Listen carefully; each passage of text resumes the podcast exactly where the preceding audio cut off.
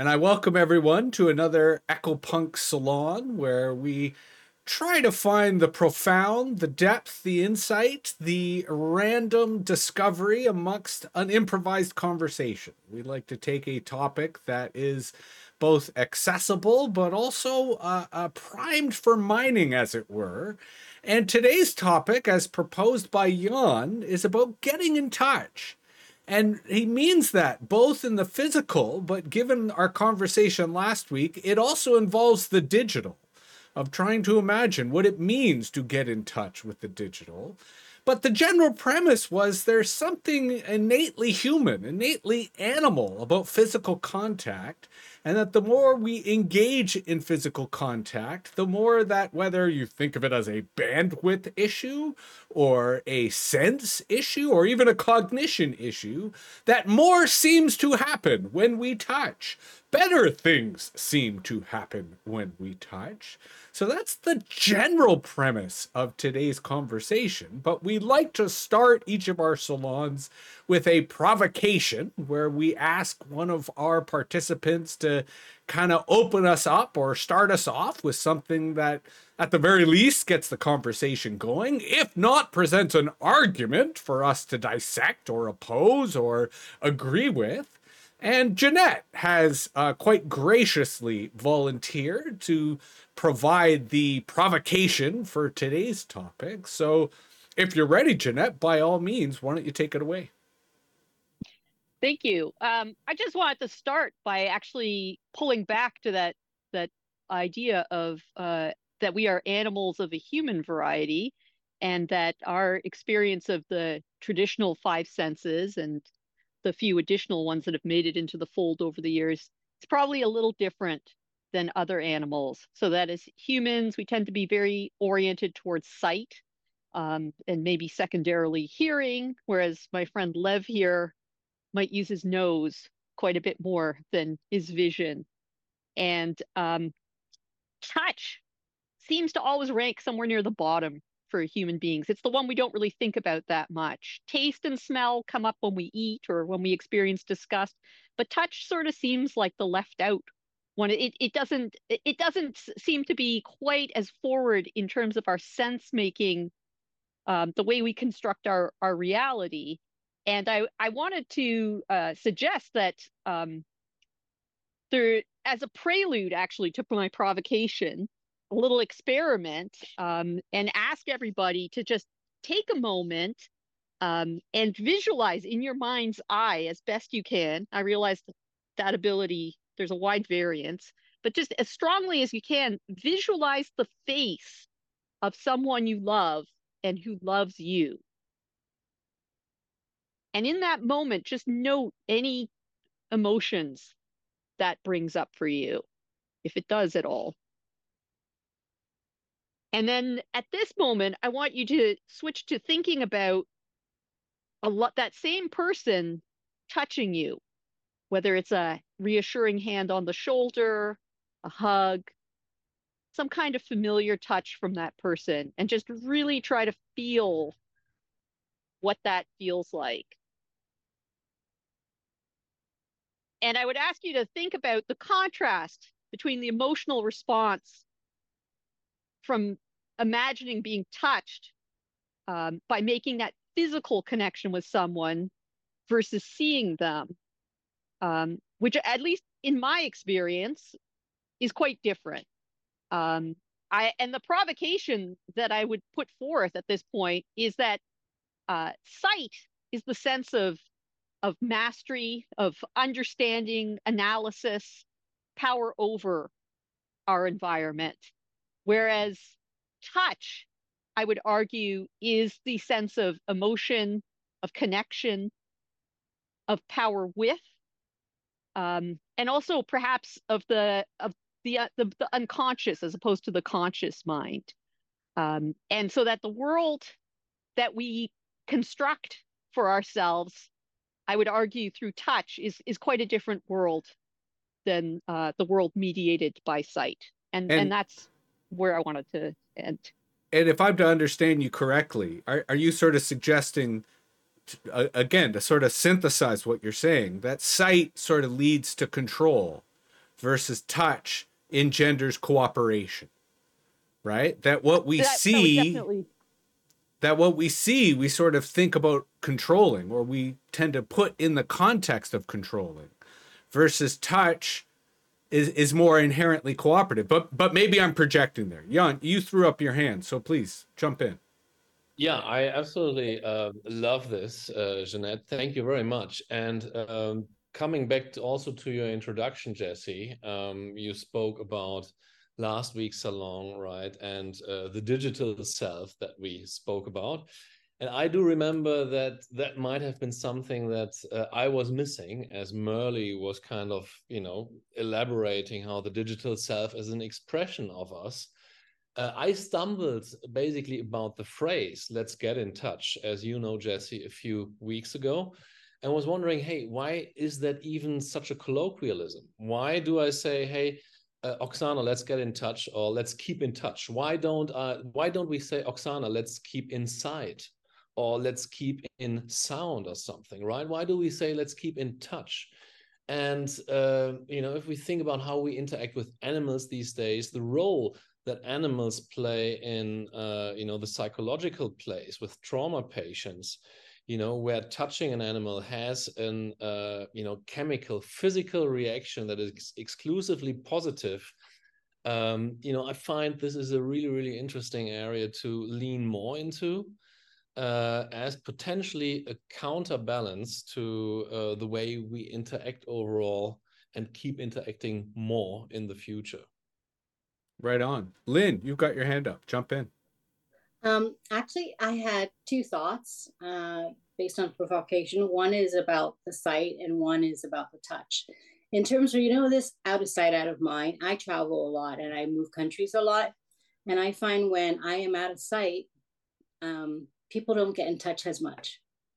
So it feels like this whole issue of being, when you're present, then people remember you. And when you're not there, literally it's out of sight.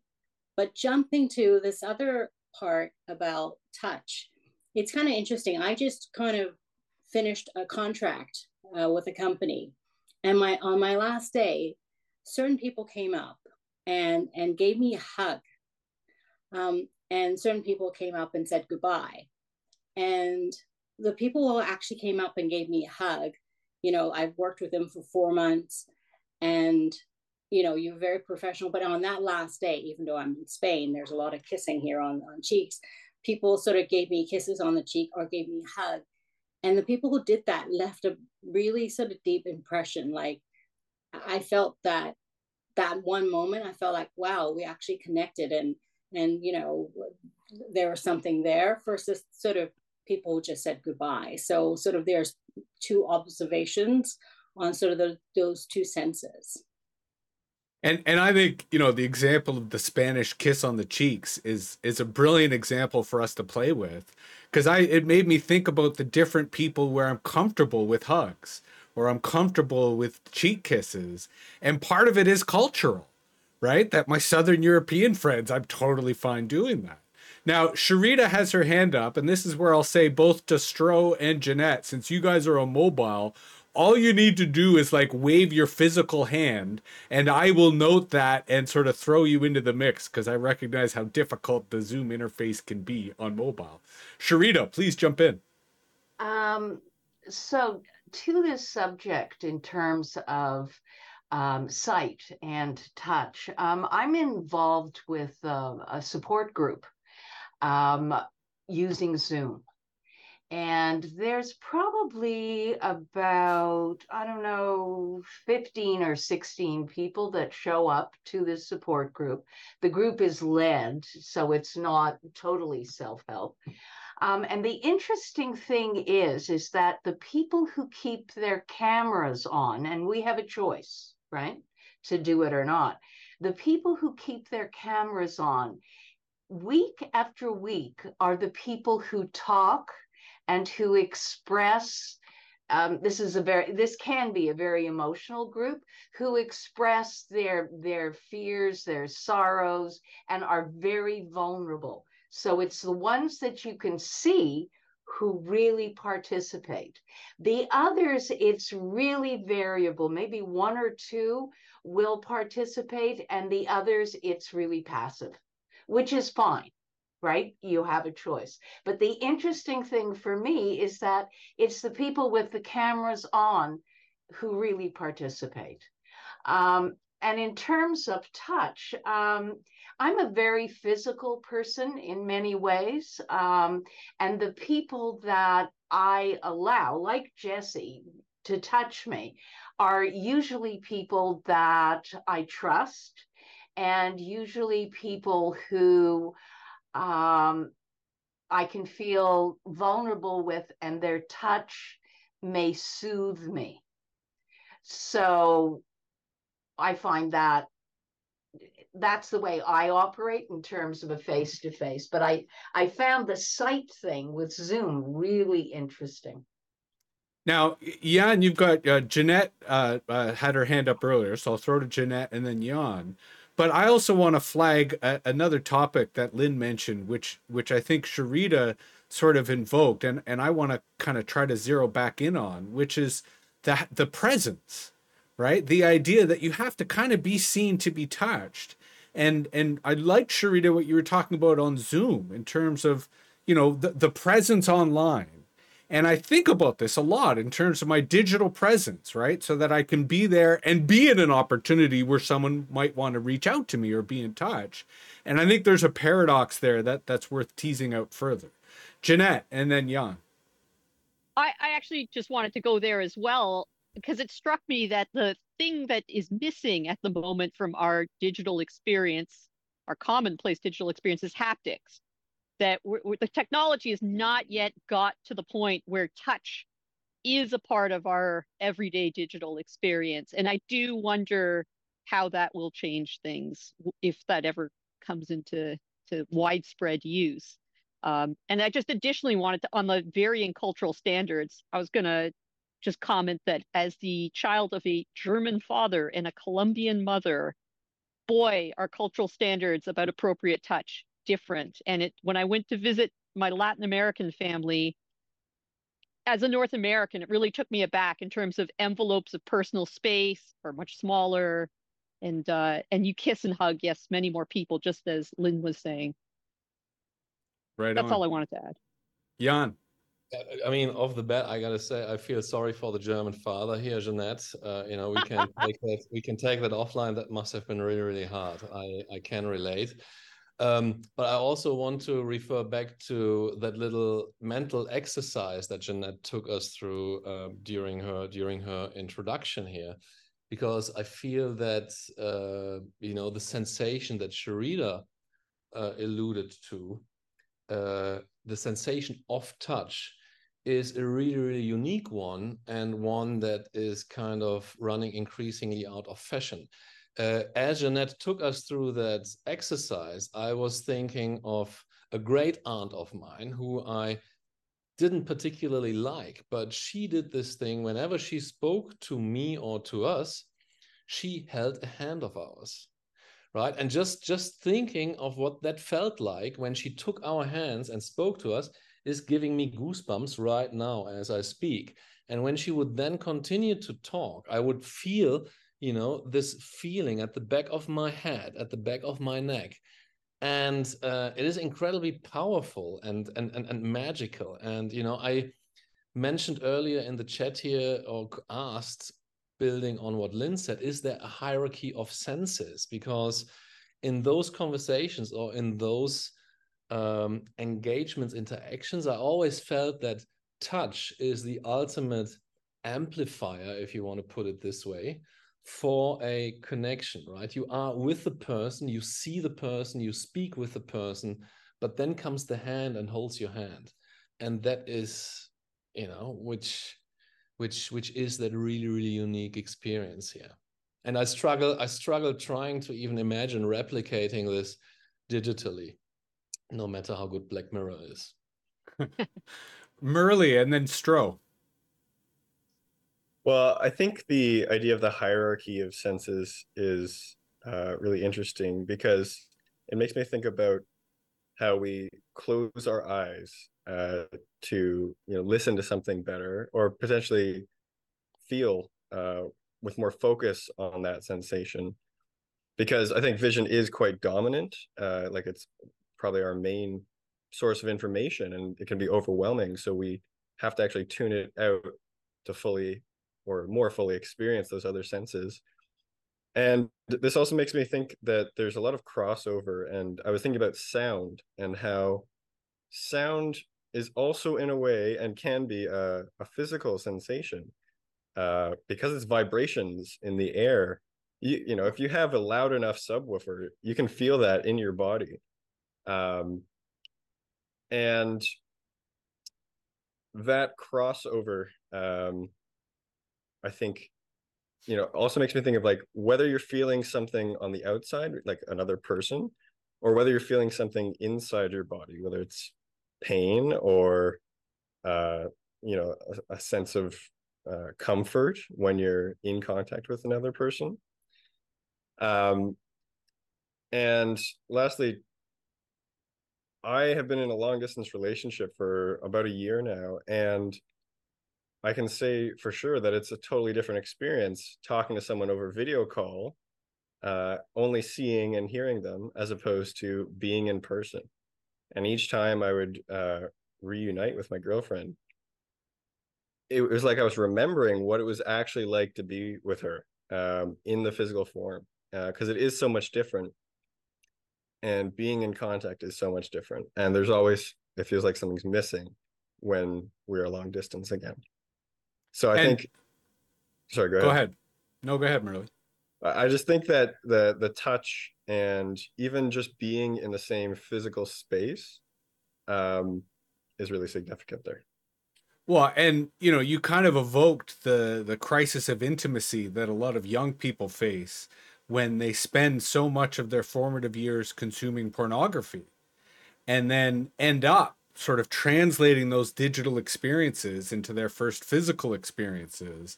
And obviously a lot is lost in translation, and a lot of dysfunction and confusion occurs. But I do want to push back ever so slightly where you sort of said, you know, our visual senses are dominant. And while I think that's true, I would argue that's a byproduct of our culture. That we have a culture that is visually dominant. And that is why our visual senses tend to be dominant. But of course, there are many blind people who live in our society, and they would have a completely different experience, which is totally valid as a human being. So we've got Stroh next, and then Jeanette raised her hand, and a quick welcome to Gunarth. Glad you could make it and join us. Go ahead, Stroh.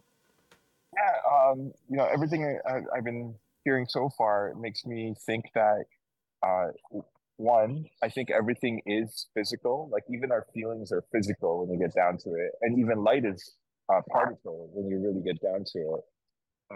So it comes down to our consciousness and our feelings of what the physical world is, and there's nothing more tangible than touch.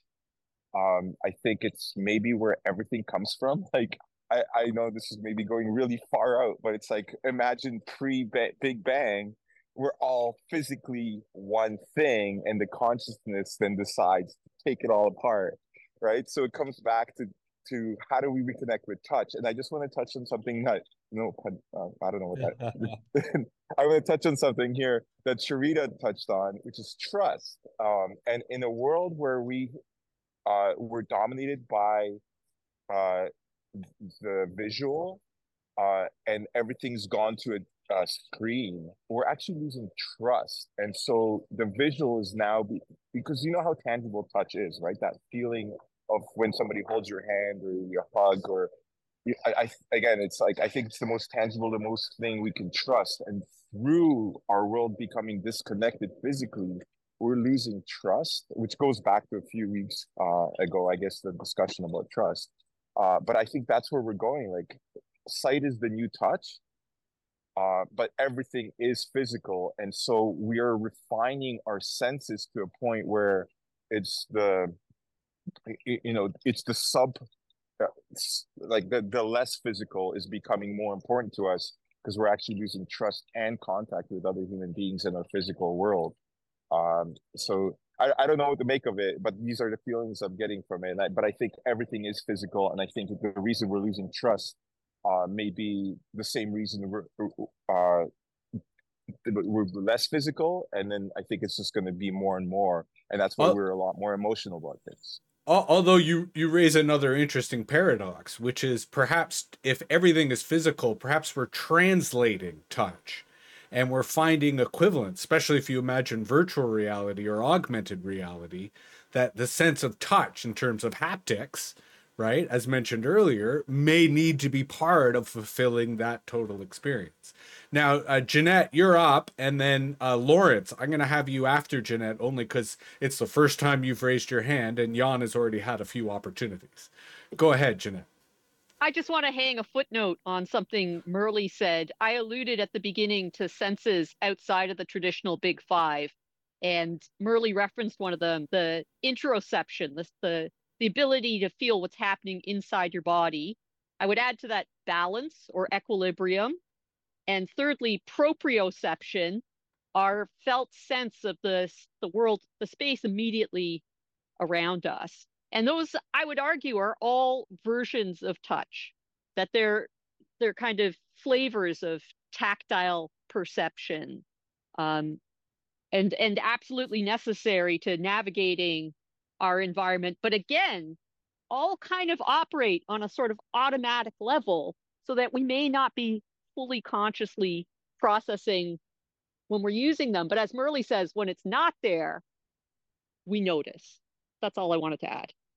I mean, that's pretty deep. And, you know, just as it would be difficult to follow Jerry Seinfeld in a comedian lineup, Lawrence, you're someone I think inevitably is capable of following Jeanette when she offers something as deep as that. So you're up. Let's see what you got. Well, I just kind of wanted to bring it back a little bit to trust and vulnerability. I think one of the reasons that we get such an emotional reaction and impact from physical contact is because you have to be vulnerable to a certain degree with the person that you're in contact with, right? And therefore have to trust them. And so I think that, you know, it's one of the senses that requires that the most. And that's, I think, just part of why the impact is so great and so emotional. Yeah. Jan, only so that we don't have three hairless in a row. Beautiful. Thank you very much. Yeah, Stroh, where were you last week when we spoke about mind and matter? Because you are clearly my guy here. Everything is physical, right? I absolutely love this. And with that statement, I want to basically expand the concept of touch even to the self without getting awkward or weird now. I met a really, really fascinating, interesting woman a couple of months ago who is, Jesse would probably say, in the grieving industry. She is, an artist and is now also launching body oils and utensils that help you apply those to your own skin, right? And, maybe this is just a spiel, maybe she is creating a ritual that isn't even there. But her hypothesis is that we even, particularly if we're not doing great at a certain time, need to get in touch with ourselves again. And, massage our arms, massage our bodies in order to feel ourselves. So I, like that idea that touch is not only a thing that is, between people, but also, something that grounds oneself, particularly as we continue to live, on Tinder, Bumble, and wherever else we ruminate. Murley. Well, I want to build on what Jeanette and Jan were saying, sort of about what Jeanette was saying about the automatic nature of some of these senses, and about thinking about the self, because I was thinking about how there's sort of active and passive ways of touch, active being more like being in contact with a person or using a tool, and more passive like feeling the couch that I'm sitting on or the whatever surface it may be. And when I do work on the computer that's very abstract. It's very much in my mind, but there's still touch going on. I'm still sitting in a chair that may be somewhat ergonomic or not. I'm having to, you know, pronate my wrists to use a mouse and keyboard. And all of those things will change the experience and my cognition when I'm doing a pretty mental heavy task. And so I think passive touch is taken for granted a lot of the time. And maybe it's coming more to the forefront as people find they're having back problems and, you know, tendinitis or carpal tunnel syndrome. You mean as they get old, Thank you, Murley. Thank you. Hey, as a digital creator, I have these problems myself. Okay. And I think that's why ergonomics are sort of coming more to the forefront in recent years. I think that's a great insight, and allow me to use that to stitch together a few threads from this salon and previous salons. And I'll start with the concept of embodied intelligence, right? Like when we talk about AI and when we talk about sort of how we think of cognition, we really, I think all of us keep coming back to the idea that the body is central to understanding how intelligence works. And here we're talking about touch, both in the context of trust, but also in stimulation, and in particular, cognitive stimulation. And, you know, before I became a farmer, my best ideas were in the shower. And now that I am a farmer, my best ideas come on dog walks, right? Or they come from when I'm doing my forestry work, or they come when I'm, you know, moving literal poop, right, across the property. And it strikes me that the potential of AI is to allow me to work in those instances, right? I'm already doing it passively with podcasts, right? I'll select a series of podcasts on a particular subject, and when I go do my farm work, that's where my mental stimulation is coming from. And I'm generating tons and tons of ideas, and it's allowing me to do that work.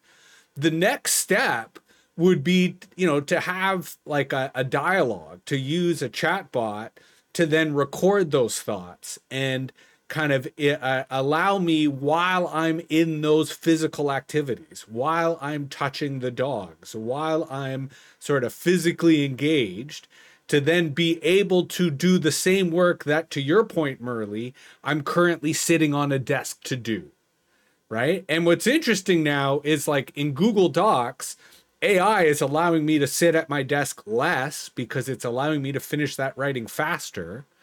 But the next step would be to allow that work to be in the context of physical touch, right? To be in the context of me being in my body and leveraging the most of my embodied intelligence, and then connecting to digital systems that allow me to translate that into the type of productive work that people expect.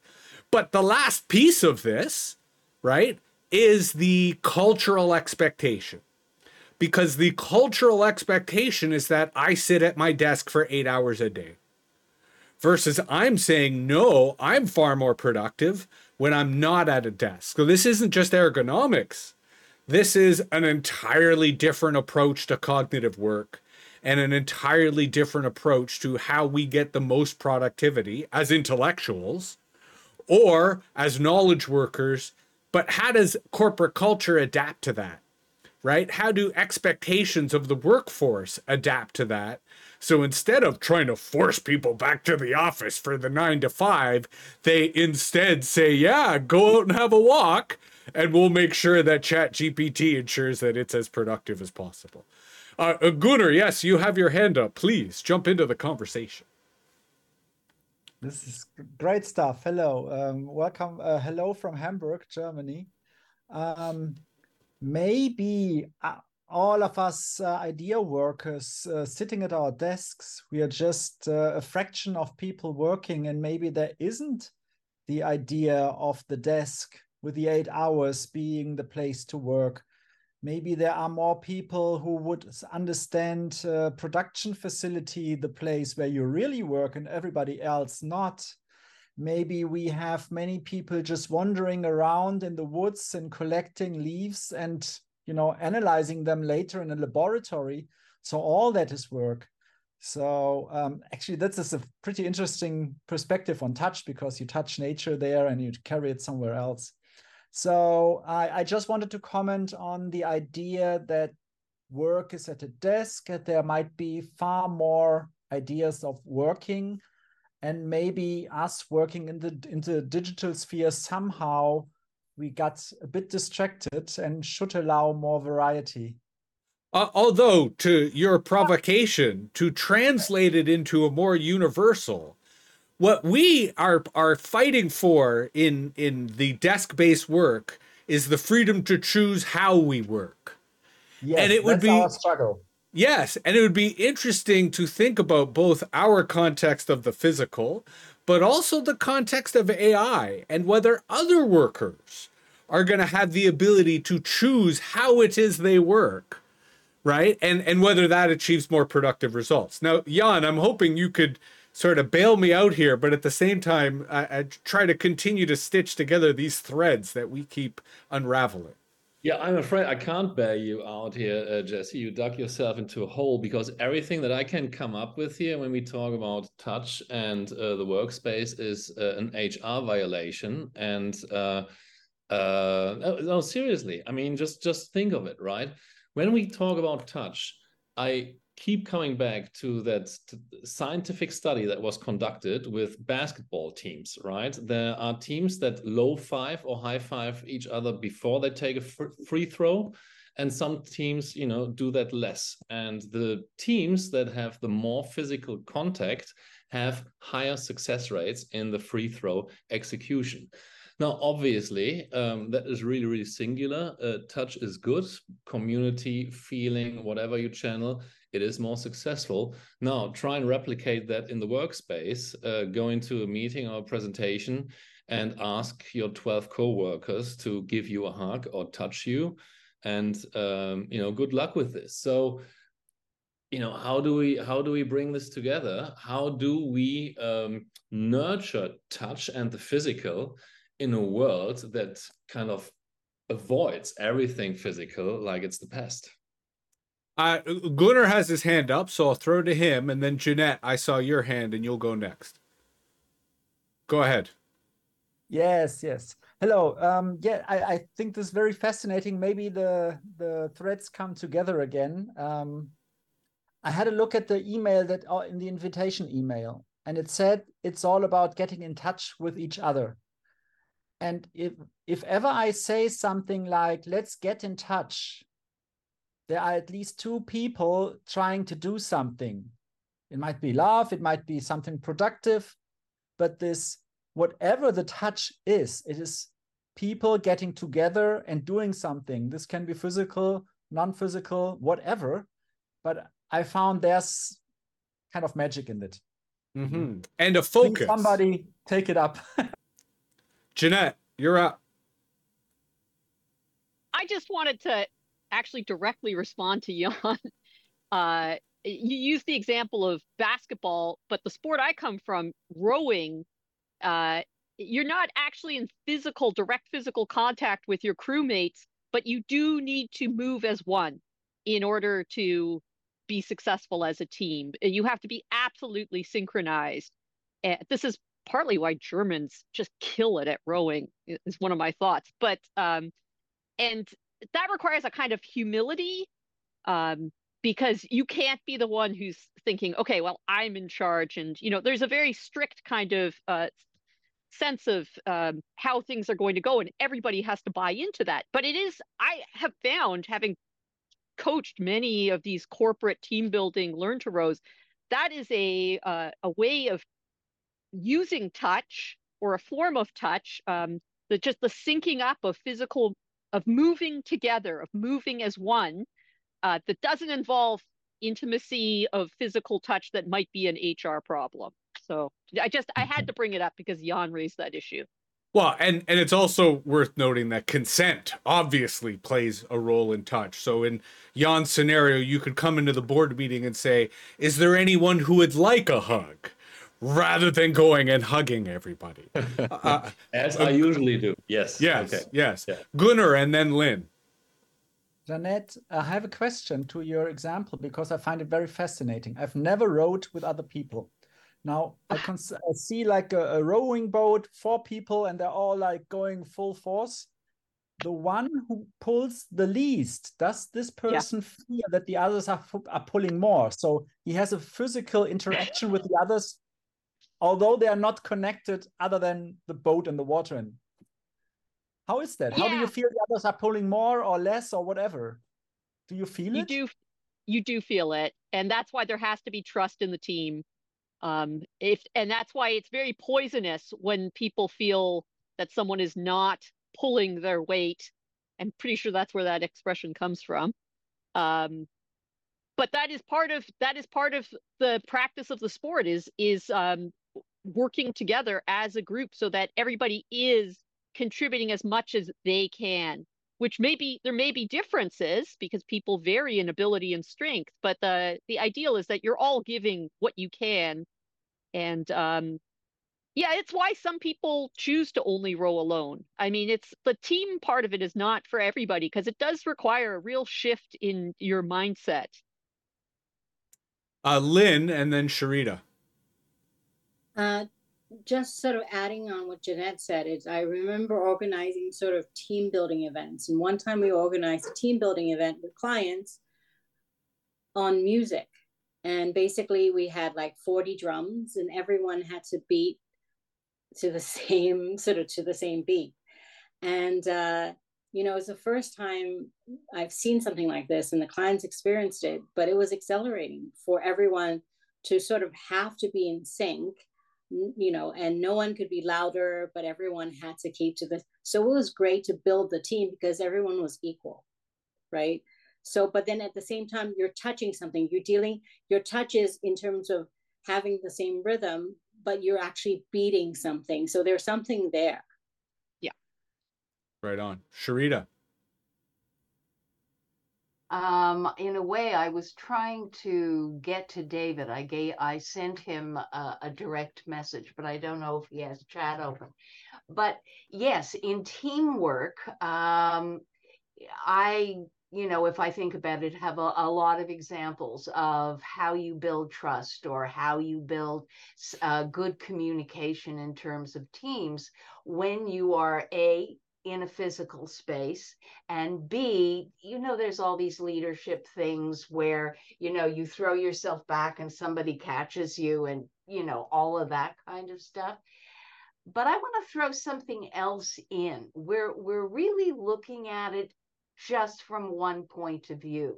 There are a lot of people who, let's say, are very touch sensitive, almost too sensitive.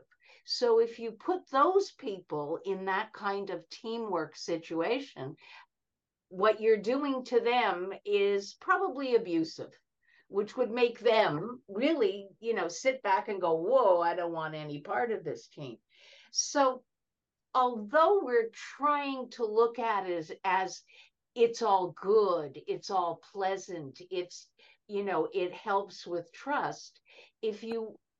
If you really want to get deep into it, you have to look at all the different perspectives that lend themselves to this experience that we have.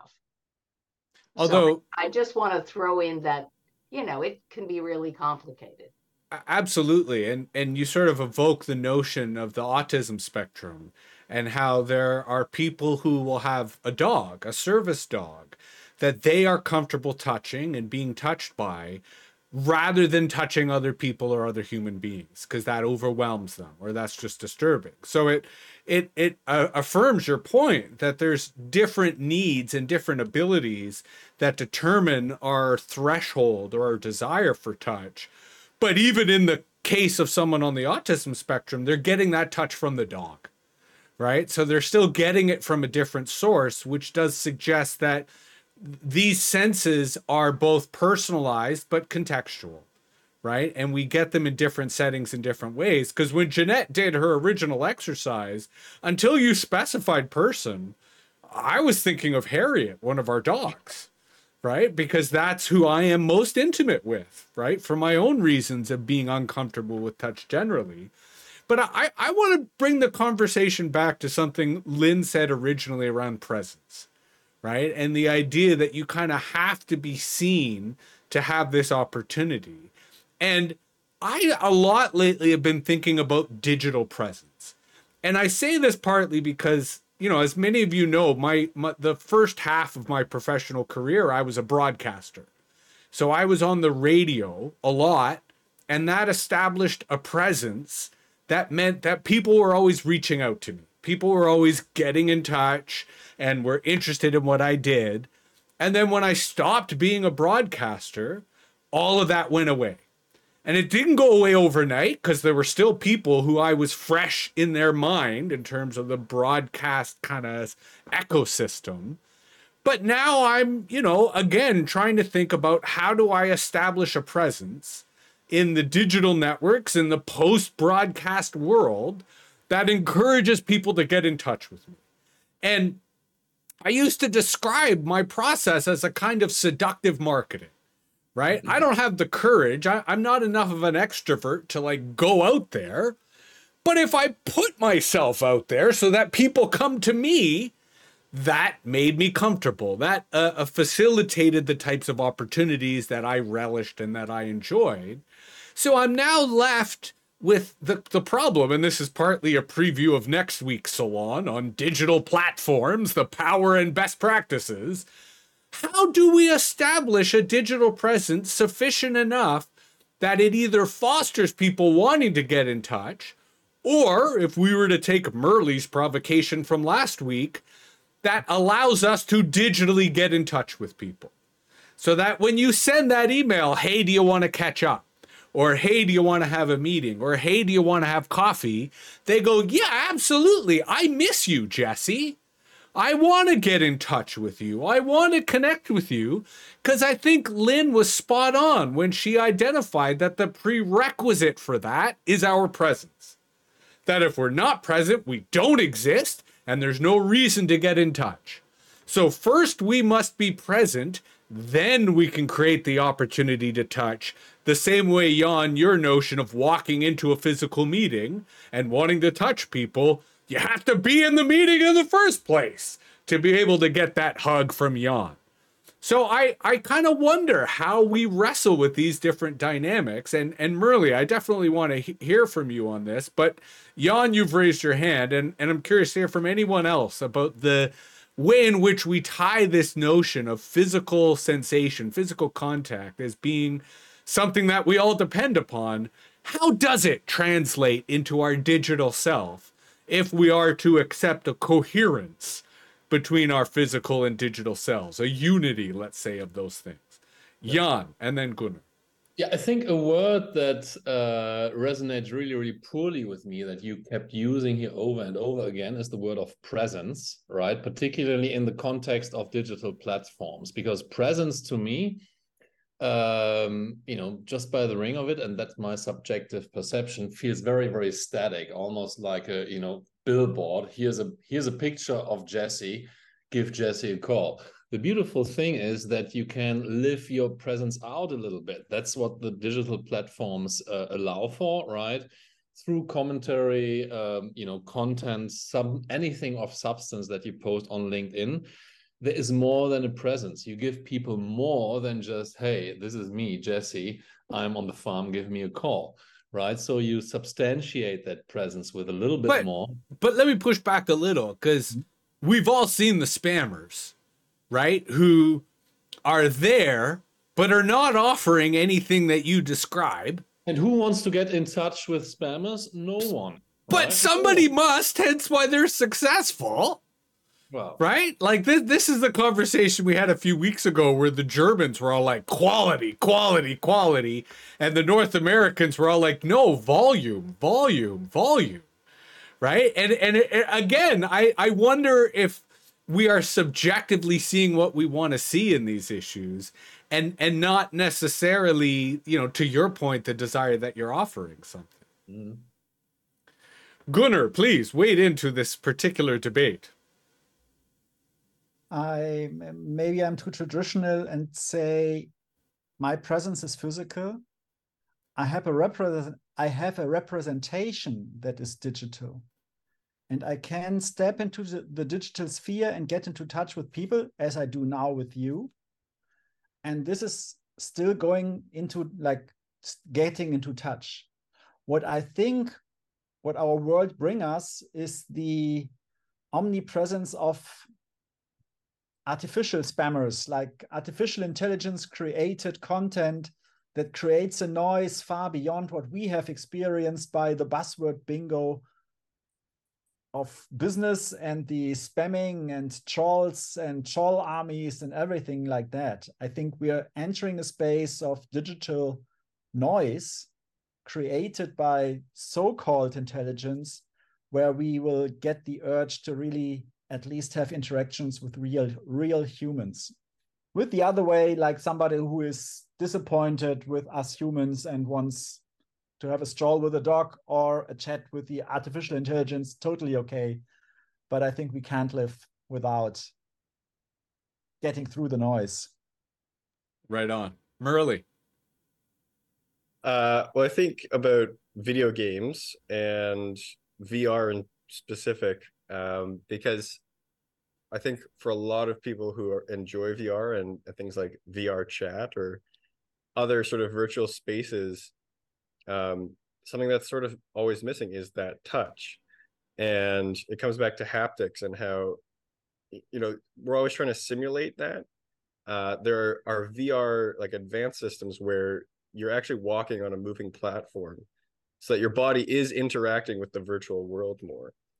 And I think that those things are popular when there's a limitation to how much you can be in touch with someone. And, you know, particularly during the pandemic, that was very important. But it is, again, limited by the fact that it's very hard to simulate that kind of touch in a digital or electronic, a physical feedback form. And that's why VR is still lacking in a lot of ways. Lawrence. I mean, I think for me, like a big part of kind of bridging the digital representation to touch is imagination, right? So kind of like Mom's activity at the beginning, right? Imagination is powerful, and imagining physical touch does still have an impact. And so I think like a lot of the time through digital communication or media, you can kind of imagine what the physical touch might be like, right? So let's say you're talking to someone on a dating website. Oh, like, I can't wait to give you a hug or a kiss, right? You're imagining that, and that's how you're remaining engaged. Or, you know, for example, like in video games or stuff like that, you're maybe imagining, oh, what would it be like to be this character and experience these things? And so I think imagination plays a big role in kind of translating that the stuff you're seeing to, you know, what might happen. And again, like with the spammers, right? Like they do work on some people because, you know, maybe those people are, you know, more vulnerable and more, you know, desperate for some sort of touch. And so they're imagining, oh, like if this person's real, like what would it be like to be with them or whatever? And that's, you know, that's why they fall for it. So I think that, you know, that plays a big role in how we interact with things online is our imagination. Well, and imagination kind of evokes the connection between touch and emotion, yeah. Right? Because if we think about, you know, Greg or Stroh's earlier point about it's all physical, then emotions are how we feel our way through things, hence why touch and getting in touch is the metaphor that we tend to use instead of Jeanette's point, dogs might have, it's all about smell, right? I'll smell you later.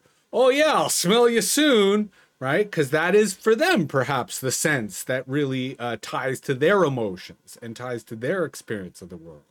Now, since we are running short of time, this is where I'll encourage David or Andrea or Rob, if you want to jump into the conversation. Time is running out, but if not, by all means, we appreciate that you have been physically here and joining in. David, yes, you just raised your hand. I was thinking about what Lynn said and Lynn's experience in Spain with being kissed on the cheek by people. And I was thinking about that situation with the football players, the women football players, the dignitary who kissed the captain of the team, and it created such controversy that I think the dignitary had to resign from whatever he was dignating at. And it made me think that touch, in the sense of, you know, that proprioceptive touch on skin, is not always a good thing. Even dogs, you know, there are some times when my dog wants me to touch him and other times when he doesn't. And touch, I mean, you know, the cop who knelt on that fellow's face, neck, and sufficient to kill him, that was a touch as well. So touch is, from that sense, is not always a good thing. So apologies for being dystopian about touch. But I'm thinking that too, that touch, we use touch in the concept of touch, the word touch, the touch concept in a different way than we use other senses. So, you know, touch is it may be a different logical type than the other senses. I think, you know, they refer to general senses and special senses in physiology, I believe. And touch is a kind of a general sense, as opposed to hearing and smell and so on and so forth being a special sense. So I'm wondering if, as we talk, we sometimes don't see that we can use touch in different semantic ways that suggests that it's actually a different kind of concept from the concept of smell and sight and so on. And you know, and then it's kind of appropriate that you say that the title of this salon is Getting in Touch, as opposed to Getting in Smell or Getting in Sight and Getting in Hearing with You. Because it's a different kind of concept linguistically. And then I was just thinking about, you know, in terms of the virtual world and your conversations about the virtual world, about which I know relatively little, except for the fact that, you know, Twitter this morning made me cry. And so it touched me. I was touched by, you know, somebody that I didn't know, that I don't even know if I trusted them, but there was something about what they said that touched me sufficient that, you know, my skin got all dimply and pimpled and tears formed in my eyes, and I have to kind of choke myself back so Sherida won't say, "Are you crying again, David?" I do, and, you know, go to the point that presence is almost inherently physical. I obviously follow you on Twitter, David, and the algorithm regularly shows me your tweets because I always favorite them. And because I know you, I always see your Twitter presence in contrast to your physical presence. And so while I think you claim ignorance of the digital, you are nonetheless engaging it on a level that is clearly quite emotional and therefore I think really quite profound. And it is an excellent segue to next week's salon, which is going to focus on what's going on with the digital platforms. Because it almost seems like we are in the end of an era when it comes to social media, both with the implosion or transformation, if I'm to be generous, of Twitter into X, but also the way that TikTok seems to be conquering the world, and advertising dollars are now shifting from Facebook and YouTube to TikTok. Although never underestimate Meta, right? Meta is always inventing, and their open source AI options, just like a Grok, which is Twitter's competition to ChatGPT. Again, lots for us to wade into. But I think, if anything, the one thing we've taken from today is not only the, what am I looking for here? The luxury of in-person contact and in-person connection, but the reason why we've all had our cameras on, the reason why we make an effort to try to stay in touch, to try to connect with each other. Gunnar, I thank you very much for joining us today for the first time so we could start to get to know you. Similarly, Rob, it was great to see you after so long. I'm envious of your beard. So am I. So I hope you are able to join us again soon. It's a hard slot, but I'm going to try to show up next week. Thank you for having me. And I was lurking, guy edge of the pool, just dipping his knee, up to his knees in. But learning the protocols and the etiquette will come in next week, and segue even perhaps with, it's interesting that no one invoked the name of that Scottish Canadian media theorist. What was his name again? MacDonald or McLennan? Yes. What you doing, Mr. McLuhan? And reach out and touch someone, and as pertinent to digital media. Right on. And I would also warn all of you that I've, as we noted earlier, finally got my soundboard going. And even though there was no real opportunities for us to collectively laugh, I think next week I will have more sound effects loaded up so we can really have some collective fun. So thanks again to all of you, and we'll see you again next week.